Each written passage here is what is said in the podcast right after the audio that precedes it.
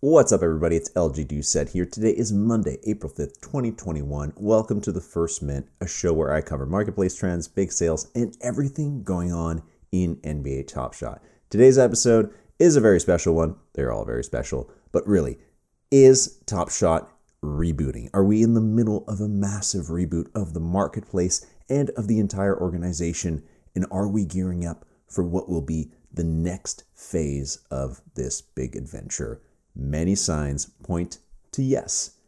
And as a result, I'm going to do something today that I almost never do or that I haven't done in a long time, and that is give actual recommendations on moments.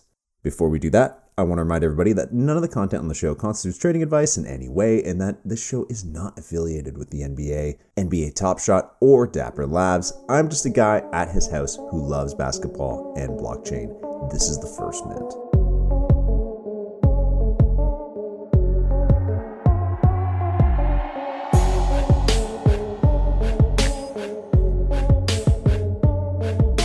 Alright folks, buckle up. There is no guest on this episode, which I feel is like the first time in a long time that I actually haven't had a co-host or anything on a show, but that means we are just going to get through it a little bit quicker and it's going to be a little bit more concise because now you're just going to listen to me ramble. Today's topic, as you know, the Top Shot reboot, which is a term that I will preface I have just made up as I've been writing this episode. So it's not based on any kind of official information or anything like that. What are the signs that we are in a very massive, deep reboot of this entire product? Well, let's go through, first of all, some of the changes and improvements to the platform. First, stress tests. Stress tests used to be a pain. They used to fail. Now we know that a stress test is actually usually setting up a much bigger drop, and then the last couple ones, like including the one last week, as well as the ones in the past couple weeks, have gone incredibly smooth. Maybe there's been issues, maybe the team hasn't told us what's gone wrong with them, but as far as we're concerned, lining up in the queue, getting a pack, not getting a pack, they have been relatively flawless. That's good. That's a system that has improved like crazy. Just two months ago, we all had to click buy now all at the same time. We don't have to do that anymore, for better or for worse. We don't have to do it anymore. The stress tests are working well. Also, gifting. Gifting, a very contentious issue. I know a lot of people have been kind of screwed on some challenges recently because gifting was turned off unexpectedly, but it will be back this week. We know that. It was set in office hours last week. This Friday, April ninth, we are expecting gifting to return. We don't know under what format. We don't know what the regulations are going to be. We know that the seven-day cooldown has been added for a moment that you buy. That was added a couple weeks ago. We know that gifting will return in a different format and that it is being changed mainly to avoid and to help fight all of the botting activity and all the other nefarious activity. We don't have more details. It hasn't been revealed. But again, another improvement. Also, the marketplace. Do you remember when the marketplace used to shut down for like three days? Do you remember when it was down for almost the entire All-Star weekend? That actually seems like that's never going to happen again. And even before that, even back like late January, early February, there are times where the marketplace could barely work. It was a struggle to just scroll through the site. Now it works almost flawlessly. Yes, there's a one-minute cooldown on moments, but now I notice there's actually a little timer in between when you're buying and selling that tells you how much more time until you can do it. The timer is sometimes extended after a pack drop, but is very quickly set back to one minute. Marketplace running smooth, also part of the reboot. Withdrawals and K Y C, which is Know Your Customer as an identity checks. Again, a very frustrating point, but in office hours, again, it was noted by Jacob that we are up to forty-two thousand people, accounts, who can now withdraw. That is way better than where it was two weeks ago or even two months ago. Those are major, major, major strides. And then, of course, the restrictions for the pack drops. These are very theoretical at this point, but it was noted that something like that is coming. We don't know what it is, but we were told, again in office hours, that the next legendary drop will reward, and I quote, proven collectors. A lot of people have been speculating that that means that you may have to have completed a challenge in order to be eligible for a legendary drop. We don't know. Again, all speculation. And also, last week, we saw the first real evolution of some of the Top Shot product. The Mike Conley Challenge Reward had audio and video of Mike Conley on the moment, talking about the moment in question, also just talking about Top Shot. Apparently, apparently, the Mike Conley team approached Top Shot about having him do that. So we were seeing the evolution of player engagement in Top Shot, which is a very positive sign. Hopefully the first of many player-specific integrations to come. All this stuff, these are all major improvements to Top Shot, and they honestly feel like they are starting to tie up a lot of these loose ends. The platform has massively improved and clearly still has a long way to go, which is why I use the term reboot, that we are just in the middle of it. Also, outside of changes to Top Shot, is there going to be another wave that is coming soon? Well, maybe or maybe not. We know on Friday that it was announced that Dapper Labs had hired a new V P of marketing, a man, Dave Fellman, who's coming from the N F L social team, running the N F L social team for the last like five or six years. Before that, he was at Major League Baseball in a very similar role. We don't know what kind of effect that's going to have. I doubt it's going to have an immediate effect, but it will definitely have a long-term effect, an effect we might even start to see as early as the playoffs.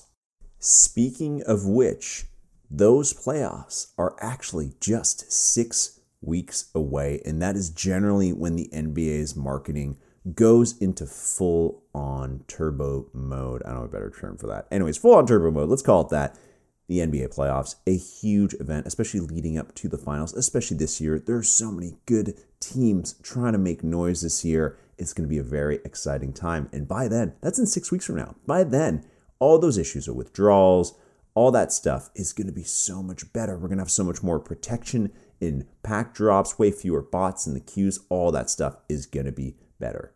And of course, the one factor I haven't even mentioned yet that is part, hopefully, of this reboot, the market, and specifically the potential that we are at the bottom of this dip. And again, I say that as in I have no guarantee that we are at the bottom. We could be still at the top. I don't know. I don't know. But there are some good signs out there, especially amongst the community. I've seen that some of the folks on Twitter, some of the really great analysts out there, have started talking about how market cap is actually no longer the right way to look at these moments, in the way that it's unfair to judge a moment on its lowest ask. A feature in Top Shot, of which there has been quite a bit of criticism towards Dapper in terms of using that as a reflection of value.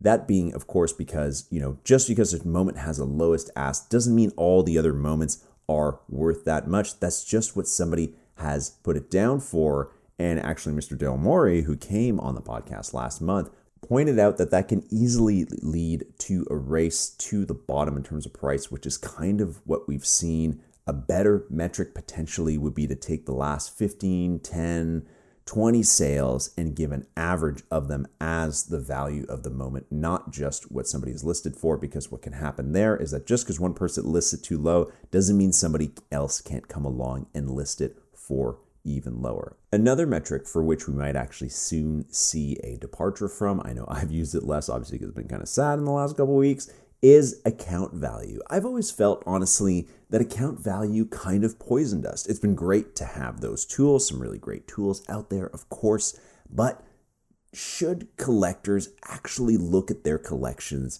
in one big sum balance or account value? I don't know if that's right. I don't know if that encourages the right kind of behavior, because then naturally we freak out when we start to see it go for lower. I don't think, you know, account value and market cap, I don't think people are going to stop looking at it that way, but I think a lot of us in the community, a lot of us driving a lot of the narrative in Top Shot, at least within the community, we're starting to kind of get away from those things, and we might start telling different stories and focusing on other things in Top Shot, which to me may lead to more positive change on the platform side, and also just a more positive outlook on how all this stuff in. It might also change the way we bring in new collectors. We want people to come in to want to collect, to collect in a healthy way, not in a get-rich-quick way. So hopefully those days are behind us. Again, I don't think that that means that the market is necessarily going to bounce back. I don't think just looking at metrics differently makes the market bounce back. I don't think the market is ever going to bounce back, but I do think we might stop the bleeding sometime very soon. And a big part of that, again, is how many of us will view what has been happening. And of course, there's one more factor that we can't negate, is that there will be more packs. There will always be more packs on Top Shot. And of course, more packs usually means a dilution of moments. But hopefully, as those packs start to come in, maybe this week, maybe the following weeks, we see an uptick in the marketing from the Dapper Labs team, which will coincide and kind of balance out that new supply with an influx of new users who want to buy the old moments as well as the new stuff from the packs. Listening to this might not make you that optimistic, and that's fine. But I can also sense, and I don't have any hard data on this, but I can also sense that we actually are near that bottom. It's just, it's just a feeling I have. I'm starting to see moments bounce back. Even looking at the price of these moments, they seem more reasonable now than they ever have. And there's definitely a new layer of people in Top Shot who are keen to start collecting these, who maybe have been holding off, waiting for withdrawal, but now they might be encouraged to come in. And as soon as those moments start to tick up, then things might actually get a little bit healthier, especially now that a lot of the nefarious activity hopefully has been weeded out. Now it's time to get to those recommendations. Before we do, I'm going to make a few assumptions here. These assumptions are pretty much caveats, that the recommendations I'm giving are based on these assumptions and that these assumptions might be incredibly wrong. Again, it's not trading advice. Assumption number one, we're near the bottom of this dip. Assumption number two, that everyone who's stuck around this long and that will be coming in is looking to actively participate in Top Shot, even if it's semi-passively. They're looking to be part of this. And assumption number three, that we're all collectors here looking for great N B A highlights, not just because we love this product, but also because we love the possibilities that it is beginning to unlock. Another preface here before we kick off these recommendations, I know I have a lot. These are largely observations, and they're also based on my own emotions, and also they're not an attempt by me to pump anything. I don't do that kind of stuff, okay? I just buy stuff that I like, and then sometimes I talk about it. I know that might sound like pumping, but honestly, I do research for this kind of stuff. So I don't know, while I'm recording this and while I was writing this, I was like, well, some of these moments are good. I should get them. While I'm trying to come up with great stuff for other people to maybe look into investing, it's weird if I also don't get them. But I would never do something like buy twenty of a moment and then talk about it on the show and just say, hey, go get that moment. Like, I'm just not going to do that. There's no point. One good way to put these recommendations into context is to think about what's going to happen when these new waves of users come in and we have a ton more supply. Basically, the stuff I'm going to outline today are moments and sets and series that I think over time will be able to hold their value simply because they're significant to the game, they're significant to collectors, or they have some other type of meaning. And again, all of this assumes that the market is now going to stabilize. So these are recommendations, observations, whatever you want to call them, that would inform how I am currently approaching this current market if it does kind of calm down. We got short-term ones and we got long-term ones, okay? Short-term ones are observations, long-term ones are probably more real recommendations. The short-term ones mainly focus on the stars. I always talk about the stars in Top Shot. I always say that they are the most important and probably most reliable moments to buy, and I'm going to stick to that. What I want to focus on specifically for these stars is their moment count, as in how many moments they currently have. A lot of people like to say that new moments will dilute other moments of that same player and in general. And in some cases, yes, that's true. And also for these stars, we've recently had tons of All-Star Game moments coming out, both Seeing Stars and twenty twenty-one All-Star Game sets. So we've had a lot of Steph Curry's and LeBron's with the challenge coming out this week. We've had a lot of those lately. So yes, a lot of these have just come into the market. So we have to keep that in mind. Did those dilute the moments? It's hard to say because the market has dipped overall. So when we're looking at star players, the things I've been looking at are the types of moments they have, how many they have of each kind, and also how that could balance out long-term. Let's start with one of the most popular players, Zion Williamson. Zion currently has eighteen moments in Top Shot, with another one on the way this week in a challenge reward. He has seven common moments, seven rare moments, and the new one will be a rare, and four legendary moments. That's eighteen, plus nineteen coming at the end of the week. Out of those eighteen, ten of them have a badge, but none of the new ones will. So for Zion, an easy way to look at Zion is what's coming next and which of his moments will stand the test of time. More on that in a minute. LeBron, also very popular on Top Shot, as you know, he has nineteen moments with another one coming out this week, seven commons with a new one this week, eight rares, and four legendaries. Almost the same format as Zion, except, except where Zion has ten moments of badges, LeBron only has two. So a LeBron badge moment is very, very rare. Another star player with quite a few moments is Luka Doncic. He has eleven. Five of them are commons, three of them are rares, and three of them are legendaries. How many have badges? Four, so kind of in between. So if one of these star players gets a new moment sometime soon, and again, they all just had some new ones from the All-Star game, but if one of them got a new moment either in the next legendary set or the next rare set or common or whatever, would it have that big of an impact based on how many moments they have? Maybe, maybe not. I don't think it would. But players who have far fewer moments and who are also quite well known, well, new moments could have a huge impact for them. Let's look at Kevin Durant. He's really interesting because for a long time through Series one, he only had one moment. He had the run it back. He didn't play last year. But since then, he's had four new moments come out, a seventy-five hundred, a fifteen thousand, and a thirty-five thousand C C plus, which might seem more. You might think, well, that's great. We need more Kevin Durant. But what you really have to think about is that over time, that is such a large percentage of how many more moments of his he has, right? If you look at it as before the challenge reward, he only had four moments and then a fifth one was added. That is an additional twenty-five percent in terms of the diversity of his moments. Within those five moments, he has four commons and one rare. So we might be due for a Kevin Durant legendary moment sometime soon. What's missing here? A legendary moment. Again, a guy who doesn't have a lot of moments gets one added. It might kind of dilute the effect of the other ones, which previously were highly sought after because there were so few different ones. Another player, somewhat similar, Draymond Green. Not as quite big a star, but he actually has fewer moments. He only has four. Three of them are commons, and one of them is a legendary. Two of them are the same play. This guy needs a rare moment. He needs one, but at what cost? And at what cost to his other moments? Right now, his commons are thirteen dollars and seven dollars respectively for Series two, two hundred seventy dollars for Series one, and fifty-five hundred dollars for his legendary. So if he has a new rare moment come out or a new legendary, what will that do to the price of his moments? It will probably have a larger effect on those moments. It's going to add twenty-five percent new moment, moment dilution, I guess you could call it, diversity dilution to what he has. It'll probably have a bigger effect on him than it would a new moment on LeBron, where for LeBron, it would just be his twentieth or twenty-first moment. Now let's switch it over to our long-term recommendations.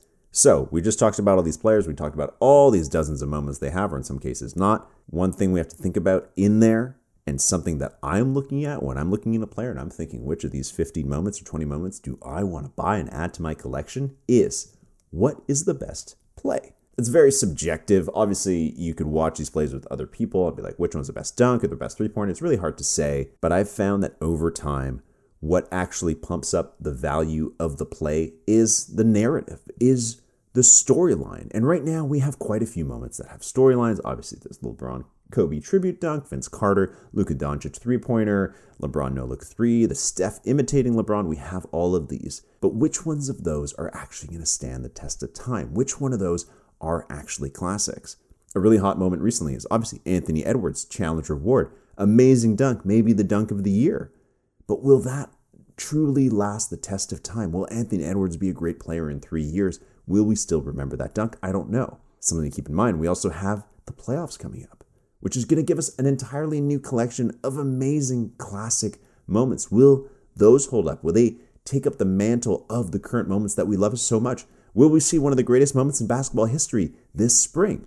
I don't know. But when I'm looking at players, I think about what is the best play or some of the best plays, or even just is that play good? I also look at the scarcity of the type of play. And this is thinking way further ahead to Hardcourt, which Hardcourt is going to be the mobile game for Top Shot where you're going to use your moments in some kind of basketball game. We don't know anything else about it. Don't ask me. I don't know.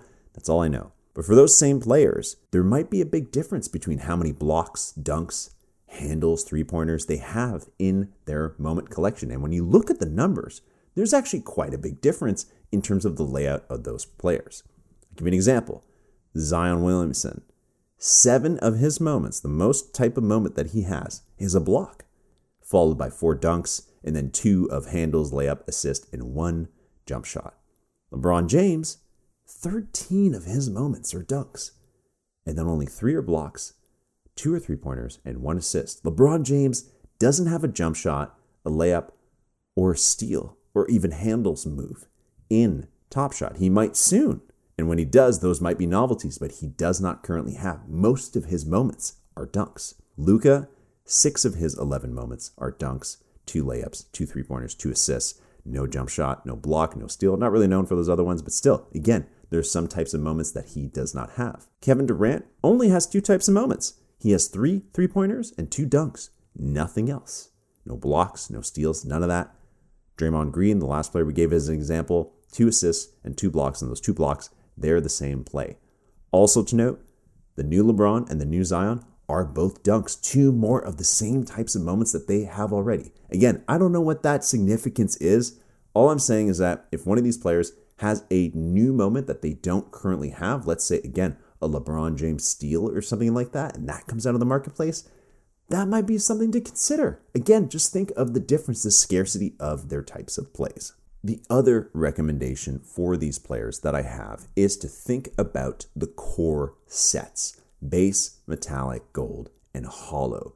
We've heard a few times from the Dapper team that these moments from these sets will hold some type of significance. If you go back in podcast history of the First Mint, you can listen to an episode where myself and Steve Veerman talk about how, and he reveals this to me, how those are the three sets that have the team logos. No other sets have the team logos as the artwork. They all have a very unique type of artwork from that set, but they're the only ones that have the actual artwork. And actually for Series two, those rare metallic golds are actually the only rares that are going to be marked as four ninety-nine because now the edition sizes have changed. And also, those legendary hollow icons are the only other legendary set in Series two, the other one being Deck the Hoops, which is, I don't know, it's kind of a nothing set. It's a Christmas Day set.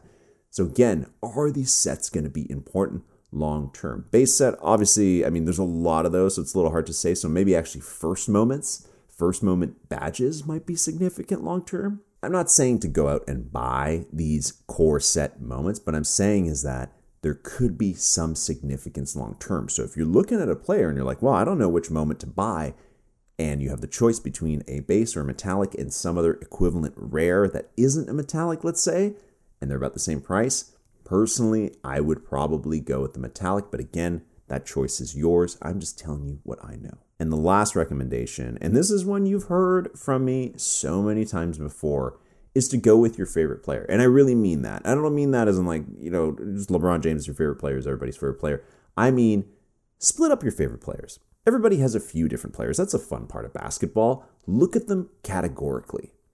What you're looking for. Some of those young up-and-coming players who are going to play down the stretch here in the next six weeks as though they are already in playoff mode. Guys who need to make the playoffs, some who have tasted playoff action, others that we can't wait to see in the playoffs. And even better, if you can start to look at these players now, pick them up while they might get hot down the stretch and then also make the playoffs and ride that heat into the show.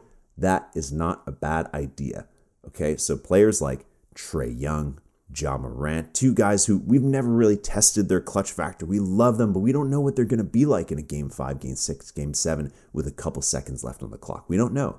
Luka Doncic, we know he can perform, and he is trying incredibly hard to get back to the playoffs this year. And dare I say, anybody on the Hornets, or even dare I say even more, anybody on the Knicks. Knicks, big question mark, Knicks Nation, whatever you guys call yourselves. I know you're a little shaky right now, hoping your team can make the playoffs for the first time in a long time.